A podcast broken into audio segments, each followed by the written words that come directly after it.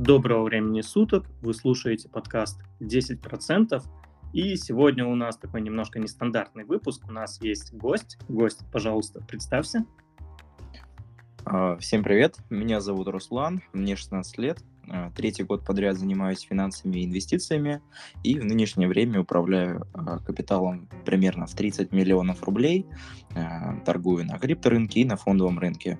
Также являюсь фаундером DeFi стартапа.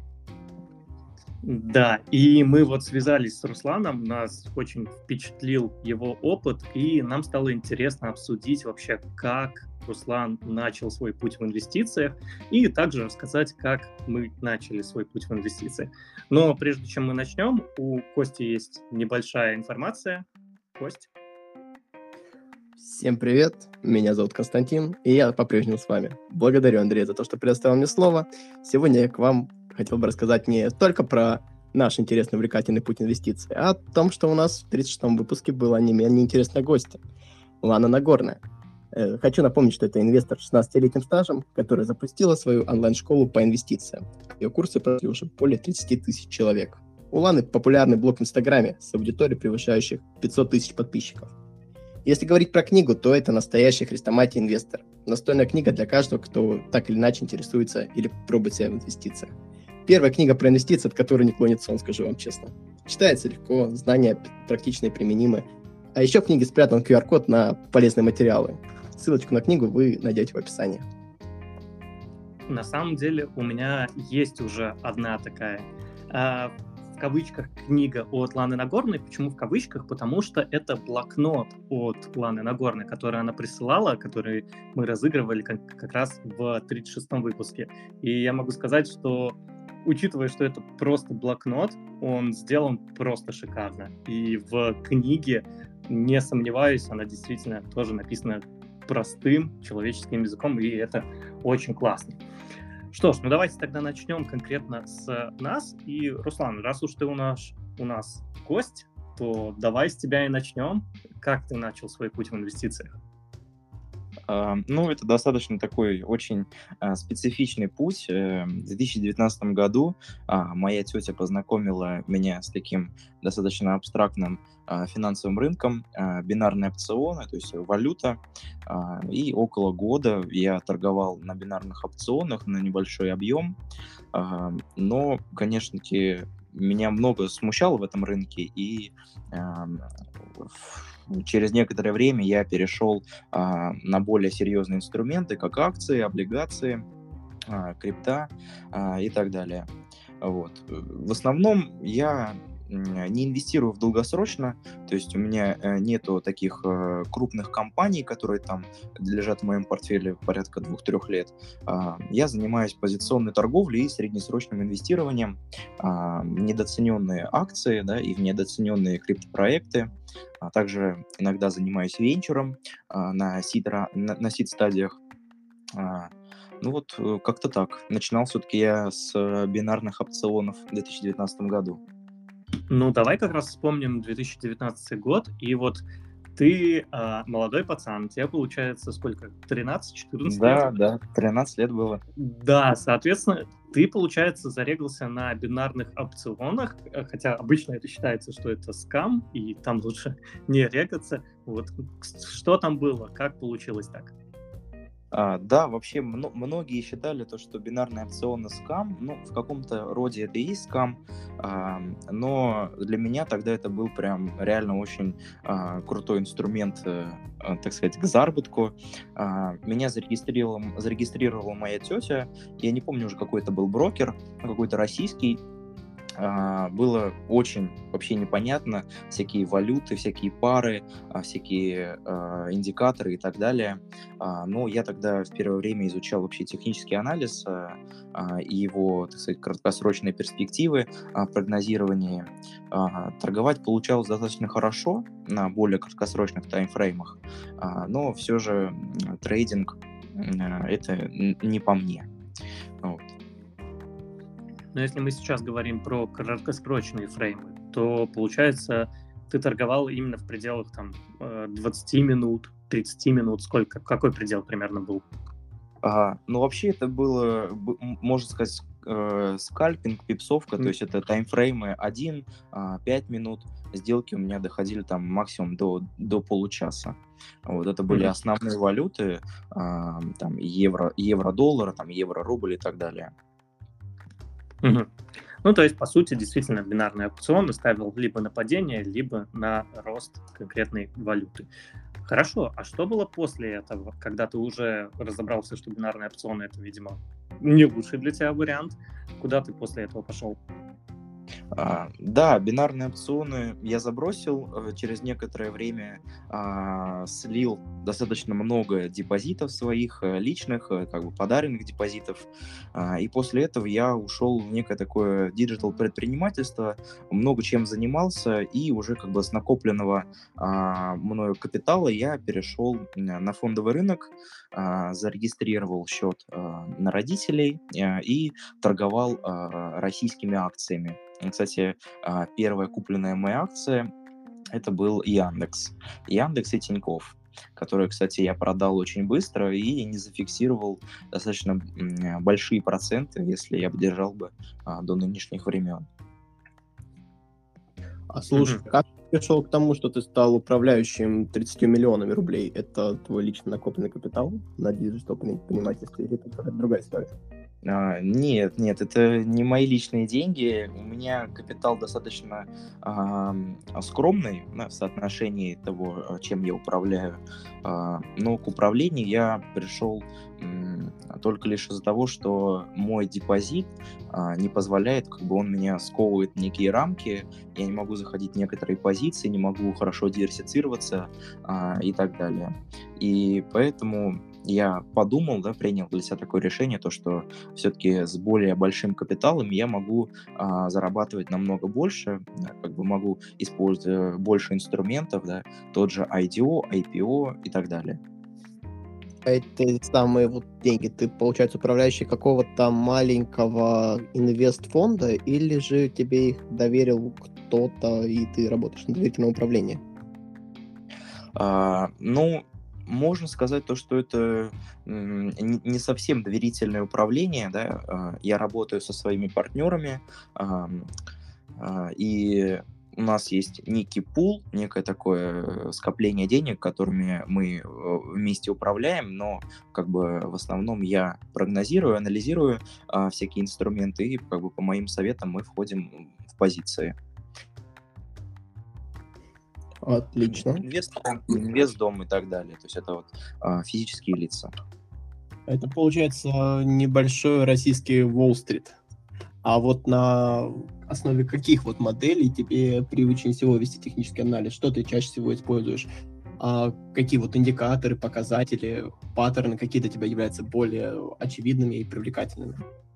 Ну, вообще, как бы, я достаточно много экспериментировал с техническим анализом. А, это было сотни и тысячи условных стратегий, да, на краткосрочных фреймах и так далее.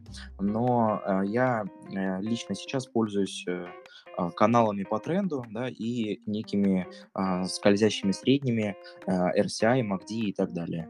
Вот это для меня больше приоритет. Но в нынешнее время а, я пришел к тому, то, что э, технический анализ это все-таки не есть Грааль. Э, и поэтому, при, так сказать, торгую по большей части от новостей и некого фундаментала. Э, в, не, в некой мутации с техническим анализом, да, то есть условно есть некий тренд, да, и к нему я э, добавляю еще и фундаментальный анализ, и плюс новостной анализ.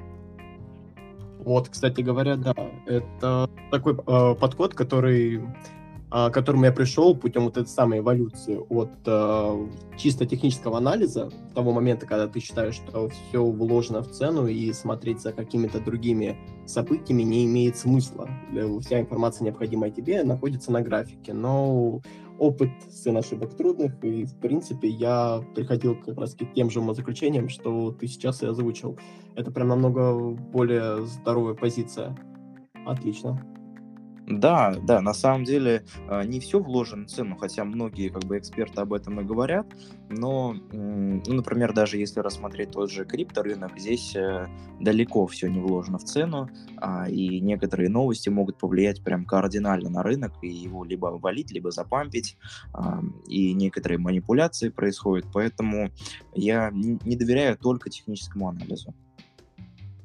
Хорошо, а вот скажи, пожалуйста, ты тогда вот, знаешь, вернемся больше к твоему опыту. А, тема технического анализа, это уже, наверное, будет тема следующего выпуска. Как-нибудь дальше рассмотрим.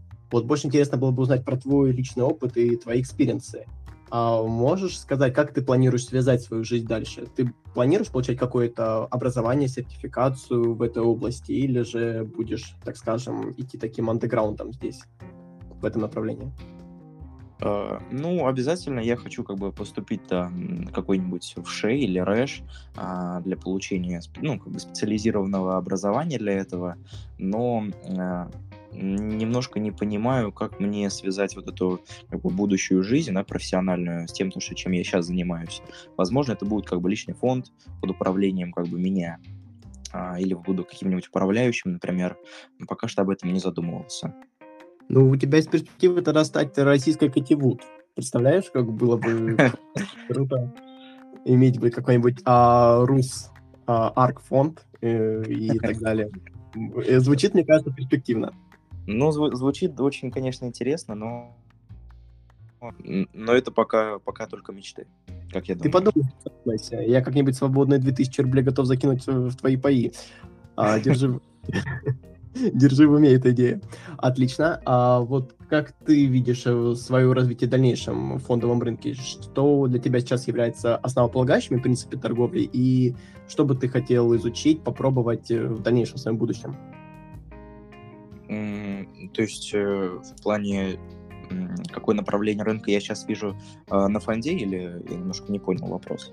А, вот все равно, так или иначе, когда постепенно изучается фондовый рынок, открываются новые какие-то идеи, возможности и так далее. Вот э, мне, допустим, в этом э, году есть цель именно пощупать и ощутить э, фьючерсы. Раньше я как бы избегал этот инструмент, сейчас там на основе некоторых идей товарищей, с которыми общаюсь, они мне подкинули такую идею. Вот, заняться именно этим направлением. Есть ли у тебя какие-то такие вот идеи, и витки будущего, которые бы ты хотел бы заполучить? А, ну, вообще раньше как бы я торговал с недооцененными компаниями, то есть, например, тот же Virgin или, кстати, Vir тоже очень классно взлетел, как бы э, тем прошлым февралем э, я в него зашел, э, не зная даже, что это за компания, просто оценил их мультипликаторы, мне очень понравилось, как бы заработал порядка 70% за пару недель.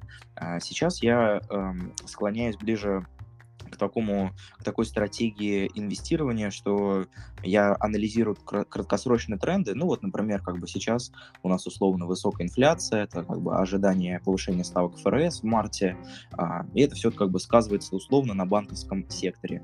А, и поэтому я условно себе закинул скринер на текущий тренд а, на фонде и торгую исключительно банковский сектор в лонг да, или, или условных техов. Я вот недавно шортил, когда они испугались повышения ставок ФРС, и вот сейчас как бы стараюсь э, переходить к такому более э, краткосрочному, среднесрочному анализу трендов на рынке. Хорошо. А, в целом направление понял. А вот расскажи, пожалуйста, про стартап. Ты вот сейчас, э, когда представлялся, упомянул его. Было бы интересно про него узнать поподробнее немного. А, да, да, а, мы пилим стартап еще как бы с середины 2021 года, точнее, с лета 2021 года. А, мы делаем, знаете, вот условно есть э, определенный хедж-фонд, ну, например, а, какой-нибудь там ARK, ARK Capital, примеру, от Кэти Вуд. Но при, но при этом как бы проинвестировать в нее, как бы в их фонд, достаточно проблематично для простого ритейл, как бы физического инвестора. А мы реализуем а, подход а, DeFi, то есть децентрализованных финансов, а, к крупным институциональным инструментам. То есть, допустим, у нас есть определенная стратегия, и рядовой юзер может проинвестировать свои там 10, 20, 30 или там миллион долларов через смарт-контракт, просто закинуть свои деньги и получать э, определенный процент, который мы гарантируем, ну или плавающую ставку. То есть это некий инвестиционный DeFi стартап. Вот. А Круто. как вы можете гарантировать процент? Ну, мы э, гарантировать процент э, на самом деле не можем, а, но минимальные пороги мы обозначили условных там, например, 60% годовых, и это минимум то, что мы можем выплатить, и на это у нас есть обоснование в том, то, что у нас есть некий байбек, и в случае чего, если наш инвестор не получает 60% прибыль а, в год, то мы можем байбекнуть и выплатить из своих. И это все поддерживается путем экосистемного круговорота в нашей экономике. Вот, и поэтому мы вот таким образом гарантируем. Децентрализация, мама анархия, папа стакан портвейна. Слушай, Рус, у тебя прям классный, интересный experience. Мы обязательно коснемся еще этой темы, но вот сейчас как раз-таки мне было бы интересно тогда послушать про Андрея Тетку. Он был довольно таким скрытным персонажем и долгое время обходил свой путь стороной. И как-то обычно вот любит он задавать каверзные вопросы, а вот э, рассказывать Андрей не очень любит. Поэтому я бы с удовольствием сейчас бы услышал бы его путь. Не, ну почему такая подстава сразу, что я входил в свой путь стороны? На самом деле, мой путь, он довольно открытый, и я обычно о нем рассказываю, просто никто не спрашивал до этого. Я начал инвестировать, наверное, в... Ну, не наверное, да, в принципе, точно в 2016 году. Э, да, до этого были еще какие-то бинарные опционы, какие-то пирамиды. Мы, естественно, это в расчет не будем брать, потому что это не так интересно. Но конкретно я занялся вот нормальным инвестированием в 2016 году, и это была криптовалюта. В тот момент я э, решил изучить, что такое блокчейн, откуда весь хайп идет, что это вообще такое. И так как я программист, мне было довольно легко это сделать. Я в итоге изучил, что такое блокчейн. Мне действительно очень понравилась эта технология. Я ходил всем подряд говорил, что ребята, это наше будущее, тут реально технология, которая может изменить все. Ну, меня особо никто не слушал, но я потихоньку начал закидываться в блокчейн. В основном я тогда выбрал стартап Dash. Он тогда, наверное, входил в топ-20, э, топ-30 где-то по капитализации. И в итоге он там входил, по-моему, в топ-5.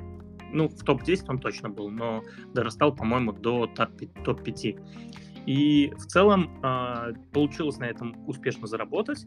А, сама криптовалюта, я помню, я ее покупал по 7 баксов, и в пике она была 1400. Э, понятное дело, в этот момент я ее не зафиксировал, а, фиксировал я ее там тоже частями, но в целом где-то сделал в среднем, так, погоди, в среднем я, по-моему, продавал по 400. То есть средняя стоимость выхода была. А, и, получается, сделал где-то x50 в тот момент. И да, конечно, там казалось, что все, я там гуру, эксперт, вообще во всем подряд разбираюсь. Конечно же, это было не так. Я только начал свой путь, но постепенно э, начал приходить от того, что вот просто закинуть деньги в инвестиции. То есть вначале я даже если честно, не занимался ни инвестициями, ни трейдингом, а мне хотелось быть больше частью вот этой экосистемы блокчейна, потому что мне казалось, что это штука, которая может поменять мир, и я хотел быть это, его частью. И даже когда я всем подряд говорил, что, ребята, не идите сейчас в криптовалюту, она упадет, я сам в этот момент не фиксировал прибыль, потому что у меня не было цели заработать денег. Я просто хотел быть частью этого. И это, может быть, звучит и странно, но у меня не было потребности в деньгах, то есть я зарабатывал нормально, а, оставались какие-то деньги и всегда чувствовал себя довольно свободно в плане финансов. Поэтому у меня не было цели заработать как можно больше, и я просто держал криптовалюту, а, пока в какой-то момент не решил, что надо взрослеть и действительно начать заниматься инвестициями. Ну, постепенно. Опять же, начал я с трейдинга на криптовалюте. Э, где-то в 17-18 году я начал трейдить. Э, и постепенно начал приходить к тому, что надо попробовать более взрослые инструменты, такие как э, акции и фондовый рынок. То есть такие вещи, как фьючерс, опционы, я особо не трогал, но, опять же, в крипторынке я чуть-чуть с этим поигрался. После крипторынка пошел в акции. Этот путь оказался довольно простым. В тот момент уже были всякие приложения, такие как Тинькофф Инвестиции, Сбербанк Инвестиции, ВТБ Инвестиции. Все это уже было, и поэтому вход уже был довольно простым, такой же, как и на крипторынок. В общем, зашел, начал трейдить, и что мне понравилось в, на обычном фондовом рынке, примерно те же самые механизмы работают, что неудивительно. А, механизмы, которые есть сейчас в крипторынке, они как раз приходят из обычного рынка. Поэтому именно трейдить мне удавалось довольно успешно. А, я мог делать, ну, опять же, надо, конечно, брать а, регион там по датам там на протяжении 10 лет, десятков лет. Но у меня, конечно, такой возможности не было. Но из того, когда я трейдил, в целом я помню, что где-то э, делал по 20% за неделю-две. И это довольно неплохой результат. Опять же, э, это был растущий рынок, 2018 год, и можно было делать, конечно, огромные проценты, но э, у меня вот по 20 получалось. Что я считаю вполне неплохо. Но проблема в том, что мне не всегда было это интересно. То есть э, я занимался трейдингом, э, анализировал компании, изучал какие-то новости, но именно постоянно сидеть над терминалом и что-то там смотреть, строить графики, мне оказалось это не очень интересно, поэтому э, я начал переходить на сторону именно инвестирования и именно долгосрочного. Э, в тот момент у меня еще была ситуация, что я начал переезжать, и в момент переезда я решил попробовать сделать криптовалютного бота. Тоже довольно интересная а, такая период моей жизни, когда я начал делать криптовалютного бота, который просто торговал на криптовалютной бирже. И этот бот также торговал довольно успешно. На падающем рынке в 2018 году я начал его делать в где-то в середине 2018 года и запустил где-то в ноябре 2018 года, а, он на падающем рынке с ноября по март мне заработал примерно в 2,4 раза. Ну, то есть а, за несколько месяцев, сейчас, секундочку, это был а, ноябрь, декабрь, январь, февраль, март. То есть за 5 месяцев он удвоил мой депозит даже чуть сверху еще накинул. И мне кажется, это шикарный результат, особенно учитывая то, что он работал на падающем рынке. Да, но потом произошла такая ситуация, как взлом э, Binance, э, это биржа, где я торговал на криптовалютном рынке. И после этого э, API-ключи для моего бота, ну, то есть там некоторые технические моменты поменялись, и мне нужно было этого бота немножко переписать. Я его не переписывал, но где-то через три месяца я его снова запустил, и он начал торговать в минус. И как раз потерял уже на растущем рынке, он потерял мне примерно вот в два раза как раз депозит, и я остался вот примерно с чистым нулем. Вот, но параллельно я занимался инвестициями э, и присматривался уже там, к покупке квартиры. Я, конечно, понимаю, что покупка квартиры не самая а, удачная инвестиция, но для меня это был такой приятный момент, когда можно родителям что-то купить, потому что я за ним переехал а, в другую страну и оставил что-то родителям, как бы немножко позаботился о них. И с того момента сейчас э, продолжаю заниматься инвестированием, э, выбираю какие-то компании по своим э, личным каким-то убеждениям, по новостям, по э, техническому анализу, но больше инвестирую именно в долгосрок. Вот, какой-то такой у меня спич получился. Может, у вас есть какие-то вопросы? Да, мне сразу хотелось бы прокомментировать. Э, мне стало немножко стыдно, на самом деле, что мы тебя никогда не спрашивали про твой путь.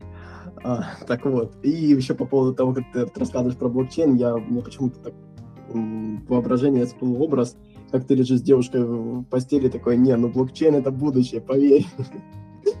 А, а кто тебе сказал, что такого не было? Вот и я об этом же подумал.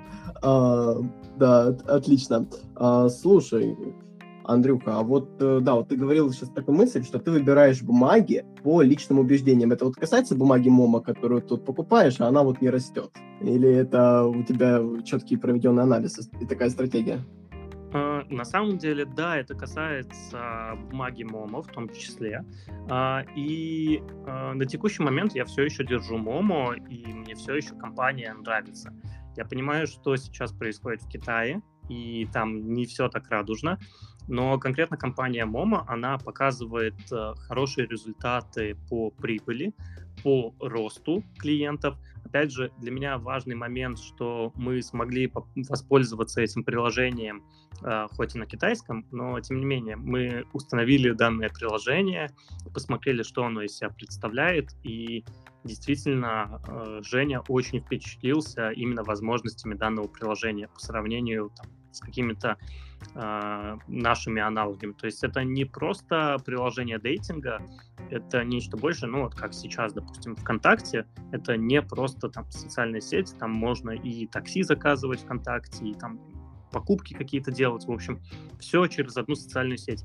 И вот в Momo а, действительно а, хорошо сделан с точки зрения того, что там есть много чего интересного. То есть это, да, это развлекательное приложение, то есть там нет каких-то супер полезных вещей, но опять же, туда их можно добавить. Там, опять же, все экосистемы, они не сразу строились. Поэтому Мома мне до сих пор нравится. Я его держу, не продаю, и все, все нормально у меня с ним. у меня к нему претензий нету. Хорошо, просто типа вот ты хорошую такую аналогию привел с ВКонтакте. Вот прям очень хорошую аналогию ВКонтакте. Ты следишь за акциями Mail.ru? А, за Mail.ru не слежу, но я подозреваю, что они падают. Ну, поверь, лучше открой график, потом посмотри. А, вот, да, я раз шарчу Mail.ru. Да, я не удивлен на самом деле, а, потому что а, на самом деле ВКонтакте после перехода под управление, ну, опять же, давайте скажем так, когда Дуров ушел из ВКонтакте, ВКонтакте это просто стало платформой для рекламы и заработка денег. То есть, если раньше там был какой-то а, действительно а, интересная социальная сеть, причем без особых аналогов в России. То есть, что там из аналогов было? Это, ну, Facebook, который в Америке никто им не пользуется. У нас это были аналоги Одноклассники и ICQ.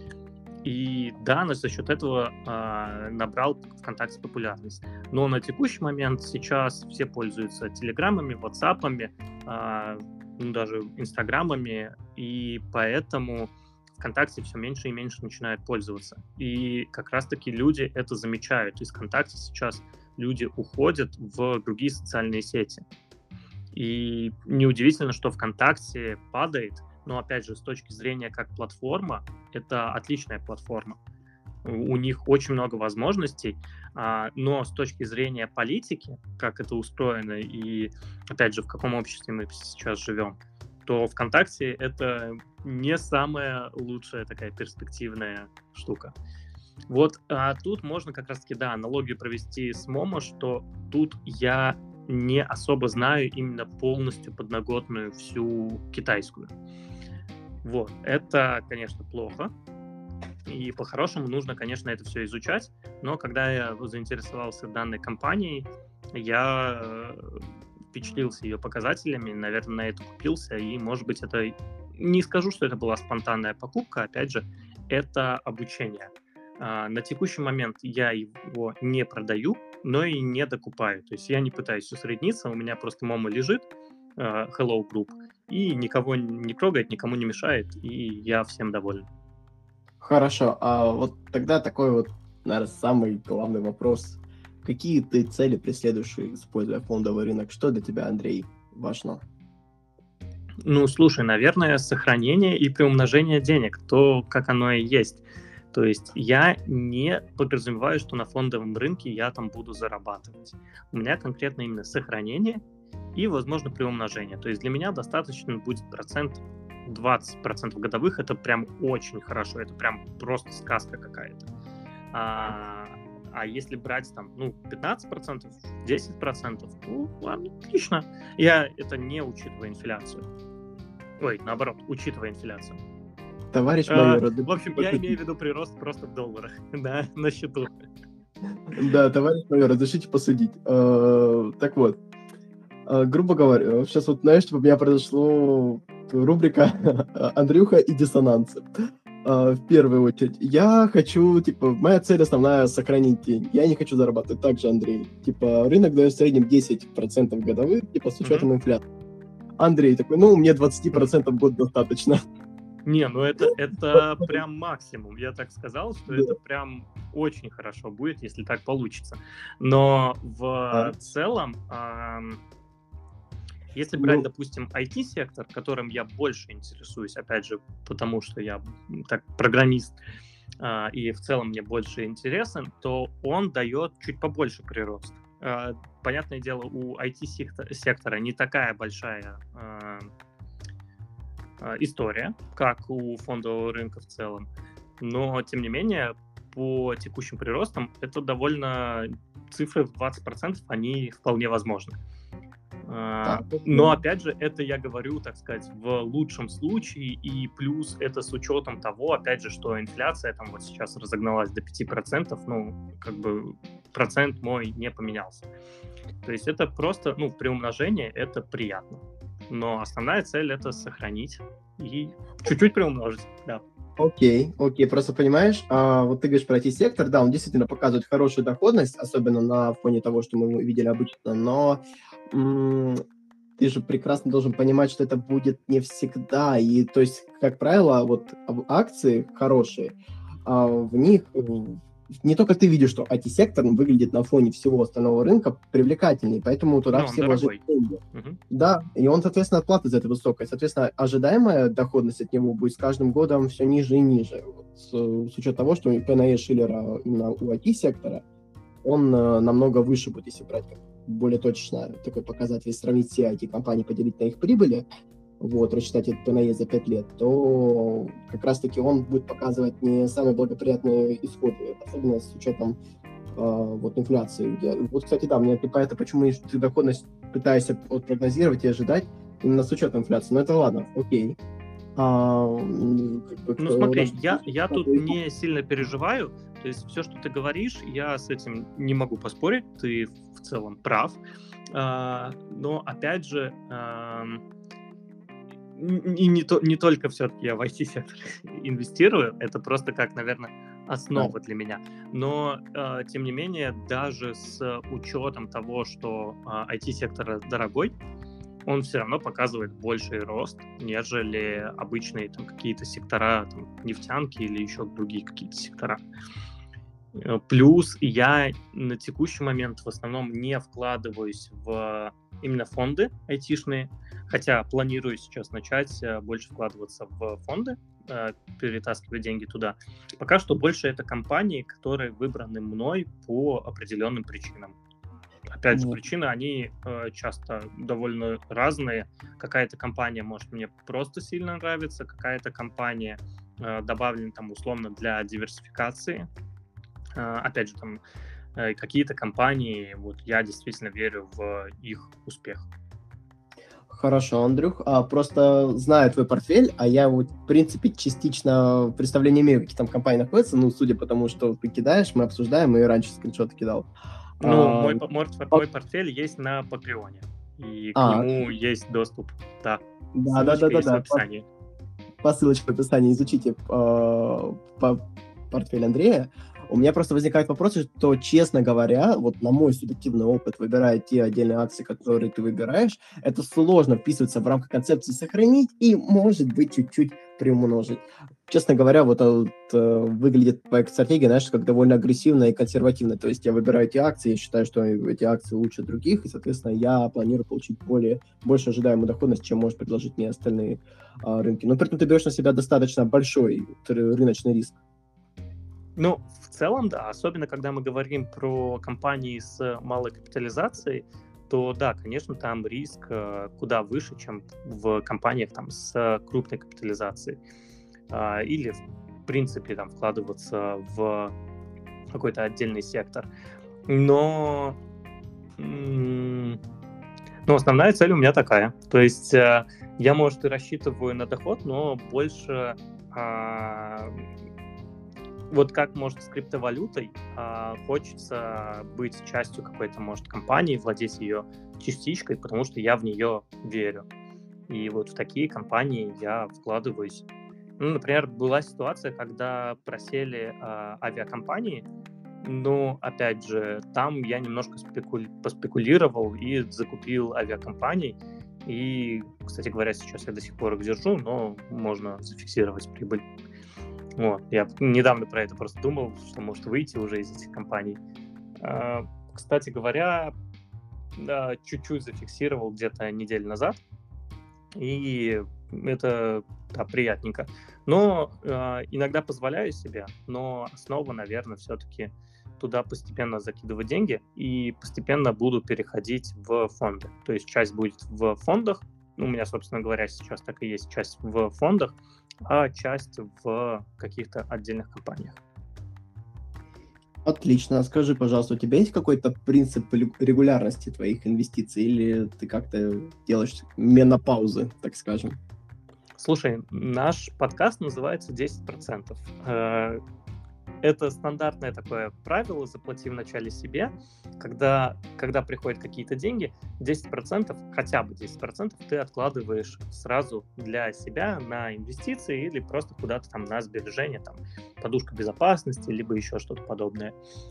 И я стараюсь просто, когда приходят деньги, а, всегда сразу откладывать на инвестиции, и оставлять себе ровно столько, сколько мне нужно до момента там, следующей условной зарплаты.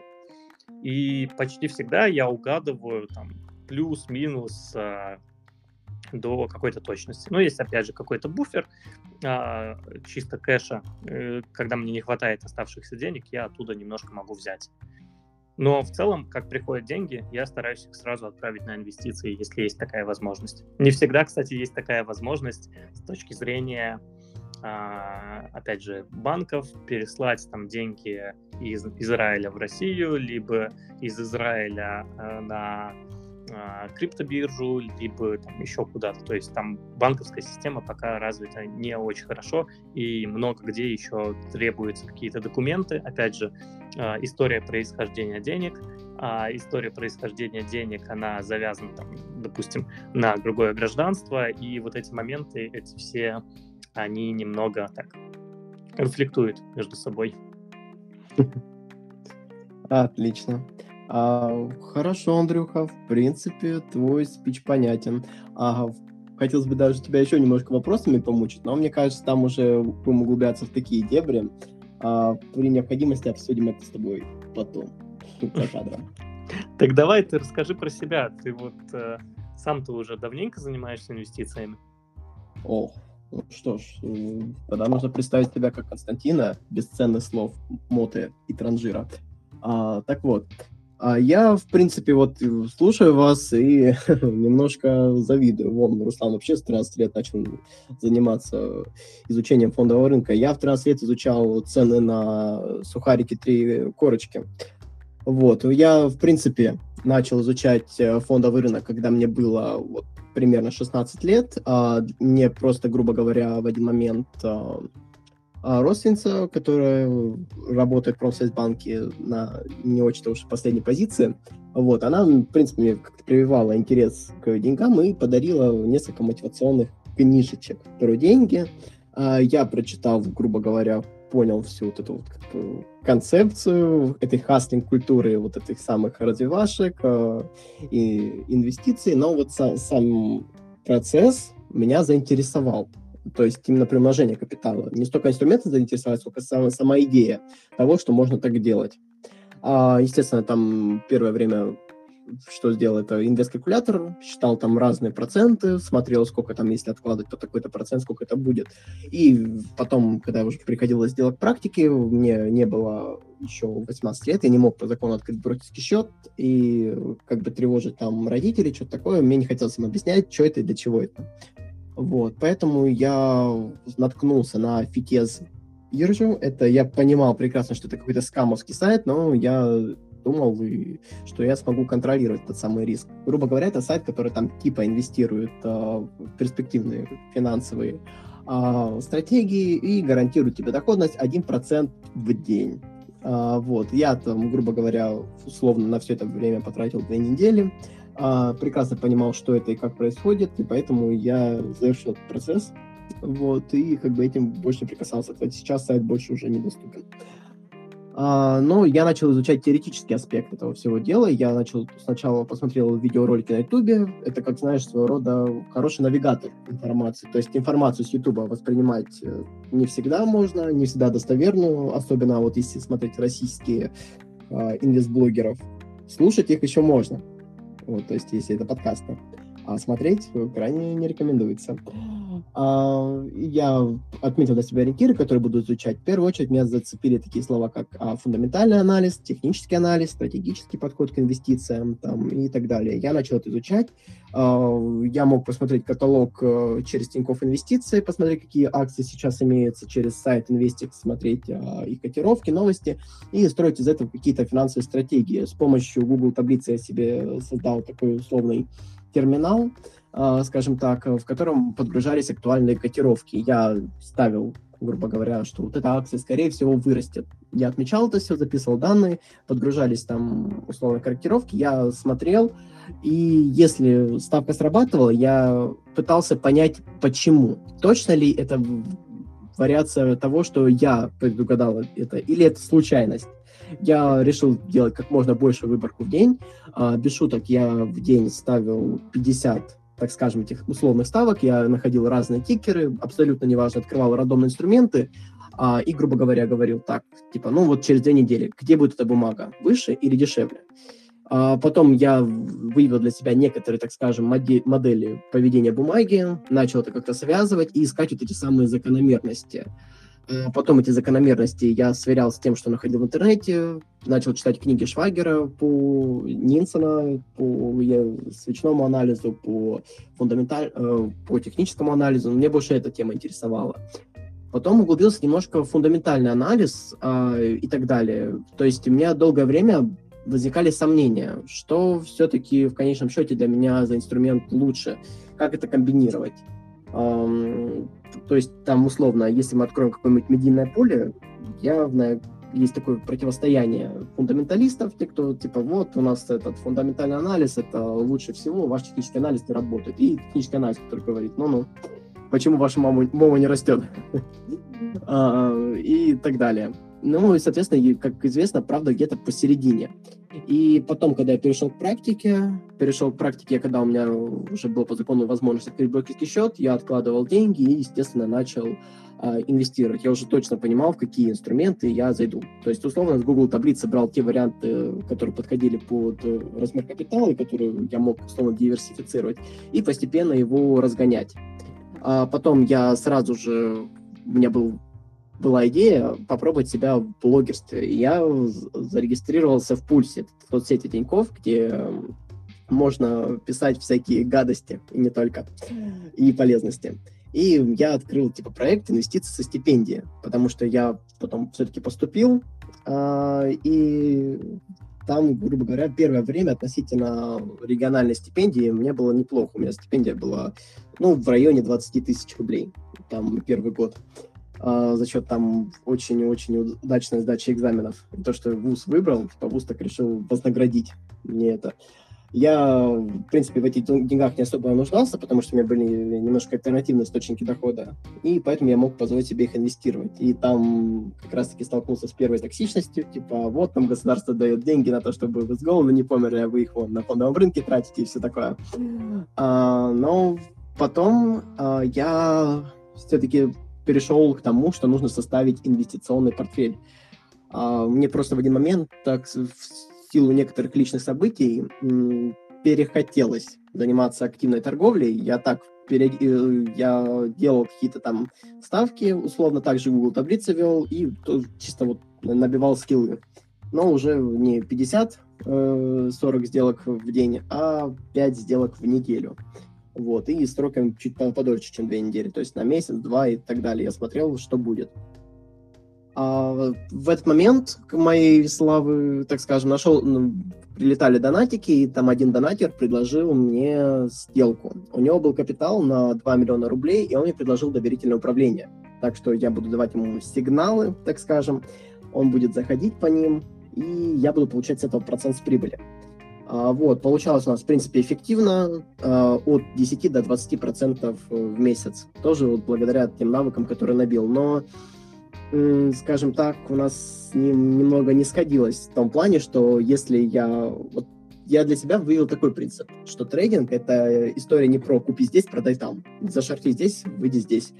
Это история про распределение риска. И вот распределение риска ему не хватало. Вот есть индекс, как говорится, индекс жадности и страха. У него за жадности было намного больше, чем страха. Если по моей логике в эту сделку нужно было заходить на 2% от капитала, а он заходил туда на 20% от капитала, и это не шутка, вот, то это меня очень сильно смущало. То есть это лишний стресс и нервы. Он не соблюдал тот риск-менеджмент, который я ему предлагал. Часто было такое, что вот мы выходим из актива, э, то есть есть явный паттерн, подтверждающий то, что нужно выходить, и мы на этом теряли, вот могли потерять там до 5%. Ну, если еще использовать плечи, то, естественно, будет номинально больше. Я имею в виду вот без использования плечей, сам актив перед падением, и он мне как бы в этом укорял, типа, он, мы, мы могли бы там еще плюс столько-то, столько заработать. То есть считать не заработанные деньги, а те деньги, которые мы потенциально могли бы заработать. Или там мне мог скинуть какую-то бумагу, говорит, почему ты, типа, мне не сказал там, что не будет расти. Я такой, типа, говорю, ну, потому что, грубо говоря, я мог ее не увидеть как бы все равно так или иначе формируется кругозор трейдера за некоторыми бумагами, которые ему понятны и интересны, то есть волатильность которых его устраивает. У меня уже был такой список бумаг, и мы торговали там уже условно по 10-20 бумагами, ну, в зависимости от периода.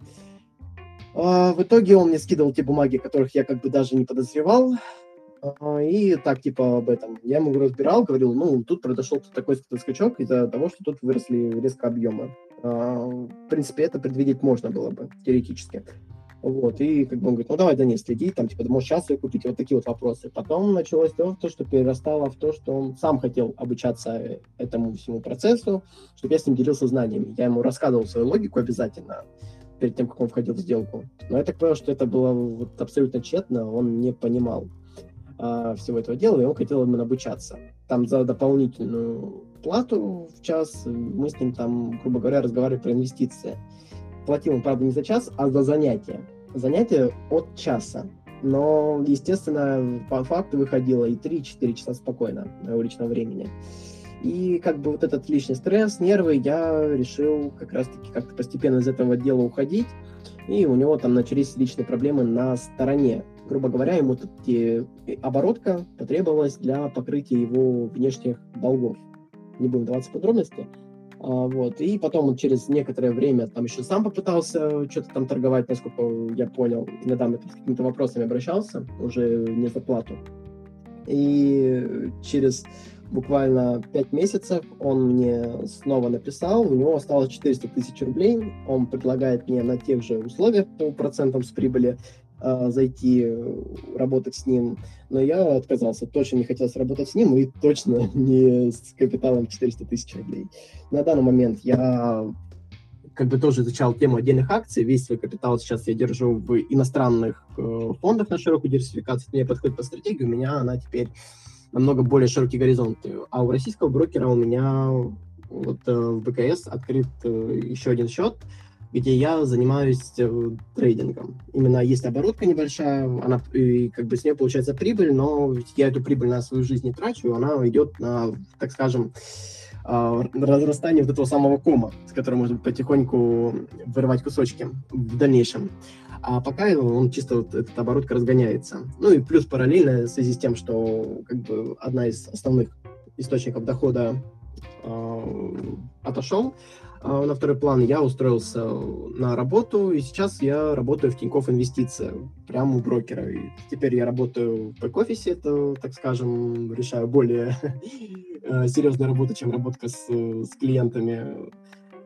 Вот, и, в принципе, меня все устраивает. Мне понравился lifestyle Андрея, и как раз-таки примерно эту самую модель я переношу на свою жизнь.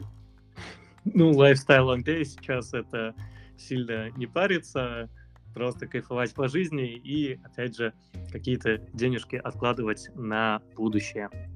А, слушай, Кость, получается, ты, опять же, как и Руслан, тоже занимался доверительным управлением, сейчас от этого всего отошел.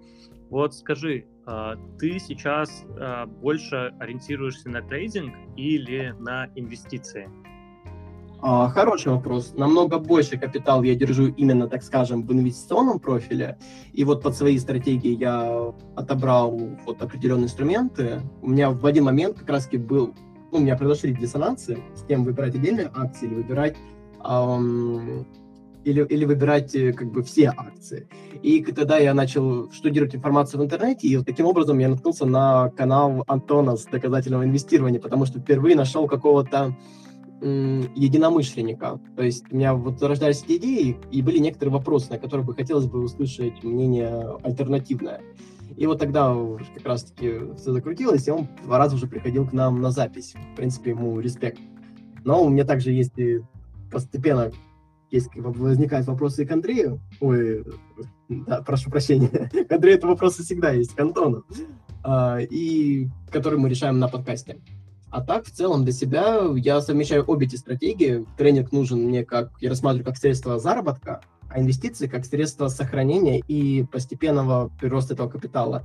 Мой капитал как раз довольно агрессивный, то есть у меня 100% акций, то есть я не держу облигации, не, как бы не балансирую этот риск, потому что с учетом моего риск-профиля и перспективы э, лет, которые я закладываю в них, я, в принципе, готов принять на себя этот риск вполне спокойно.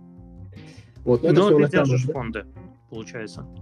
Да, да, да, да. То есть я на данный момент э, все держу в фондах э, с низкими комиссиями э, за, за управление и максимальной диверсификации. То есть, грубо говоря, у меня сейчас стратегия состоит в том, что я целом особо не парился, я посмотрел, сколько каждая страна, ну, плюс-минус занимает в мировой экономике, э, и на основе этих пропорций собрал портфель э, фондов. Но я буду возвращаться к российскому брокеру, потому что Тиньков предложил мне более выгодные условия по управлению именно ком- э, брокерской комиссией, чем предлагает в общем. А, и мне нужен ИИС. Я буду получать, так как я пока работаю официально, я хочу получать э, вычеты, пока есть такая возможность. А для этого как раз таки нужно будет первый как раз таки год а, по закрытию будет э, самым прибыльным, потому что вот я весь капитал, грубо говоря, перенесу обратно к нам, в Россию. Супер, супер, примерно понятна твоя история. Слушайте, парни, а вот э, давайте еще вот так э, такой вопрос обсудим.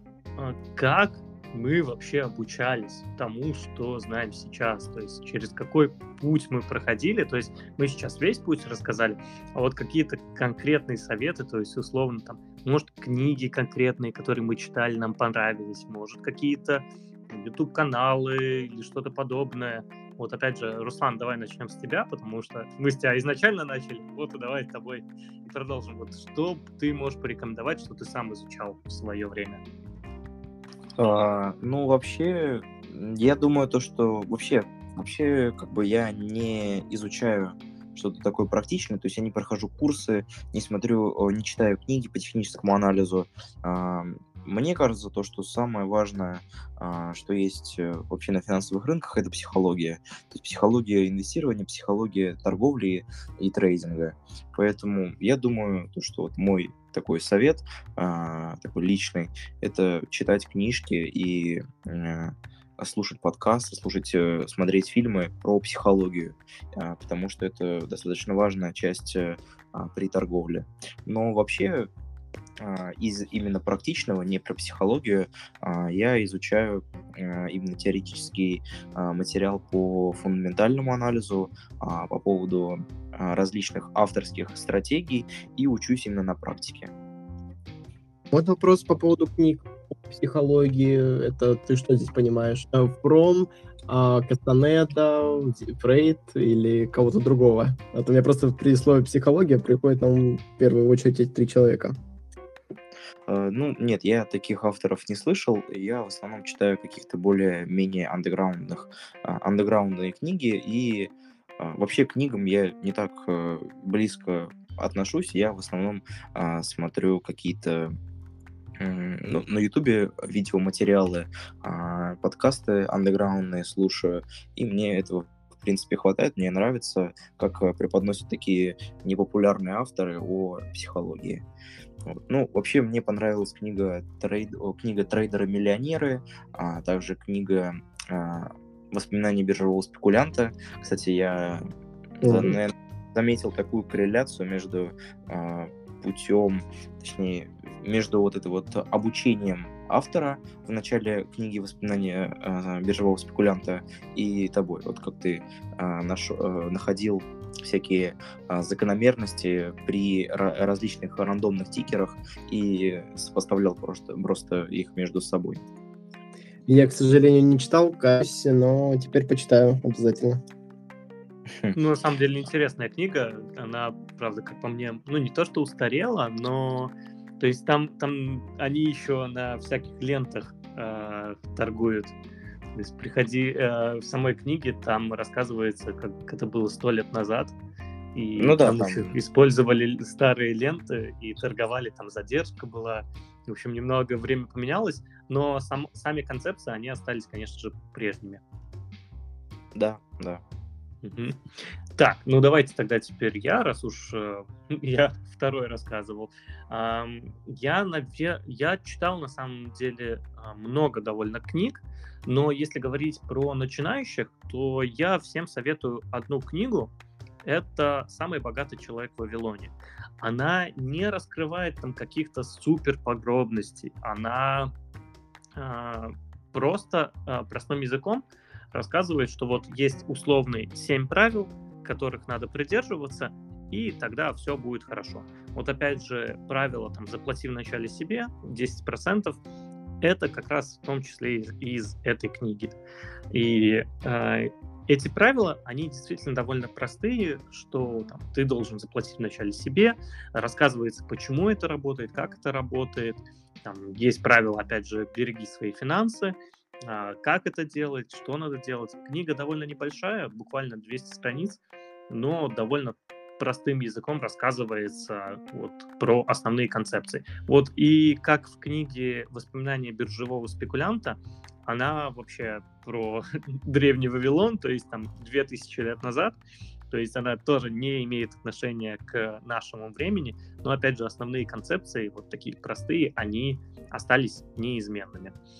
Поэтому как-то так. В целом, опять же, я придерживаюсь э, мнения, что надо слушать подкасты, и вот именно в, благодаря подкастам я считаю, что я стал профессиональным программистом, потому что э, я раньше ну, не мог общаться с программистами на более-менее профессиональные темы, а просто программировал.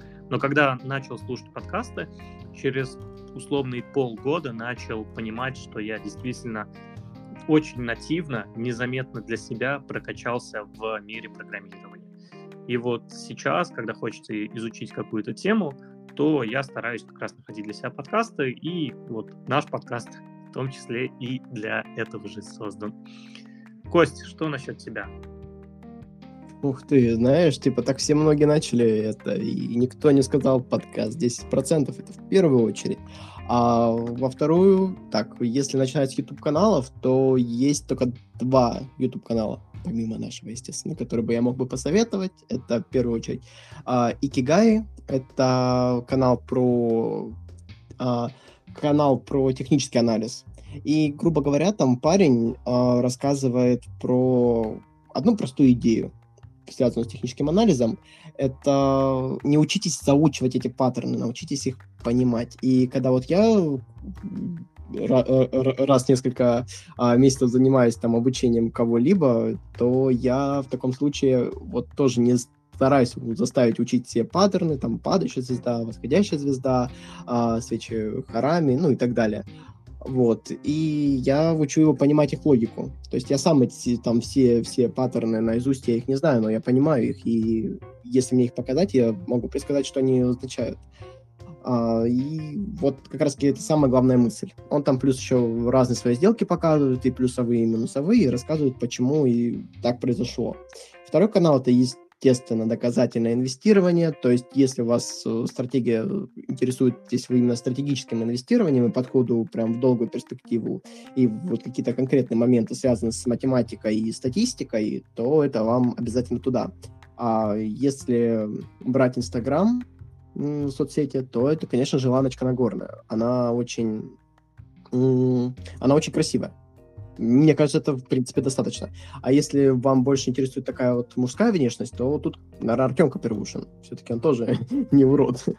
А потом, если переходить к книгам, то, в принципе, я книг прям по инвестициям порекомендовать не могу, потому что мысли, которые там озвучены, я вот как раз-таки в тех источниках, которые назвал именно по инвестициям, достаточно. А вот если брать трейдинг, то в первую очередь это, наверное, Швагер, а, потому что там вот, в принципе, если вам а, сложно воспринимать информацию через какой-то графический видео э, материал, не знаю таких вообще, но мало ли, то, конечно, прочитайте Швагера. Все, все те мысли, что изложены там в курсах технических анализах, есть у него. Большинство курсов по трейдингу и так далее а, копируют мысли, связанные оттуда, потому что технический анализ со времен того, когда японцы торговали рисом, не поменялся вообще. Он справедлив для всех инструментов, которые имеют волатильность. То есть это поиск закономерностей. И там все основные принципы соблюдены, и из прочтения этой книги будет, в принципе, достаточно для технического анализа, но а также посоветовал бы Нисона Стива почитать японские свечи для более глубокого понимания. Там вот по свечным паттернам как раз-таки больше вот информации какой-то общей и так далее. И там, в принципе, тоже те самые мысли прос э, проскальзывают, но для целостной картины и понимания вот достаточно этих двух книг. Я читал их чуть, конечно, побольше, а, вот связанных с физическим анализом, но вот эти две книги я прям выделить могу, и других читать-то и не надо особо если связано с техническим анализом, и канал Икикая.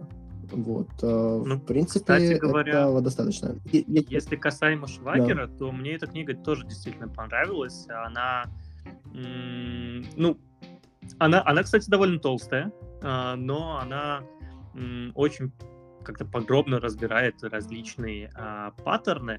А, ну, не знаю, мне кажется, там эти паттерны больше заучиваются. Вот ты сказал про понимание, и я с этим согласен. Но вот конкретно в Швагере, мне кажется, там больше на, не на понимание, а на заучивание этих паттернов.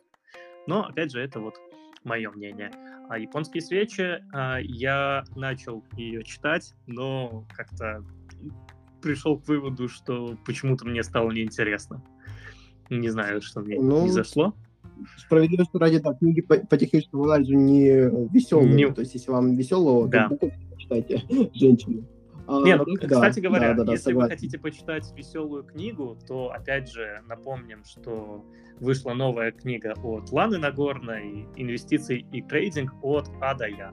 И ссылочка есть в описании, вы можете пойти и как раз купить. Я, кстати говоря, зашел на Озон, хотел ее тоже купить, полистать, но ее уже нигде нету. Ее уже раскупили, есть электронная версия, но именно на Озоне ее уже нету. А, я думаю, можно Нет, сделать предзаказ. Книга от Ланы? Что? Да, книга от Ланы, это прям очевидно must-have. А все-таки э, вот как раз-таки вот минусы и Швайгера, и Нисона в том, что они эту информацию преподают так, что хочется повесить прям. Не по-человечески, очень... да. Да, а вот по поводу Швагера, я не знаю, знаешь, типа, вообще да, там есть очень много моментов, которые показывают, что это так-то, так-то, но я, наверное, может быть, просто мы, у нас был разный фокус внимания. Я акцентировал внимание на том, как он разбирает эту логику. Он показывает какой-то паттерн, и он пытается описать, типа, почему это так. Да, у него язык прям, э, может, ну, это, понятное дело, что проблема перевода, но вот те, тот перевод, который у меня был, это прям было достаточно трудно для восприятия. То есть мне было прям, конкретно говоря, сложно вот понимать вот эти простые мысли. Я в основном часто лез а в интернете дополнительно разбирал. Но вот какие-то вот основные модели, показанные им, они мне до сих пор пригождаются. Ну вот как-то так. Это была наша история, как мы стали инвесторами и постепенно, опять же, продолжаем наш путь. Что ж, всем спасибо за прослушивание. До скорых встреч. Пока-пока.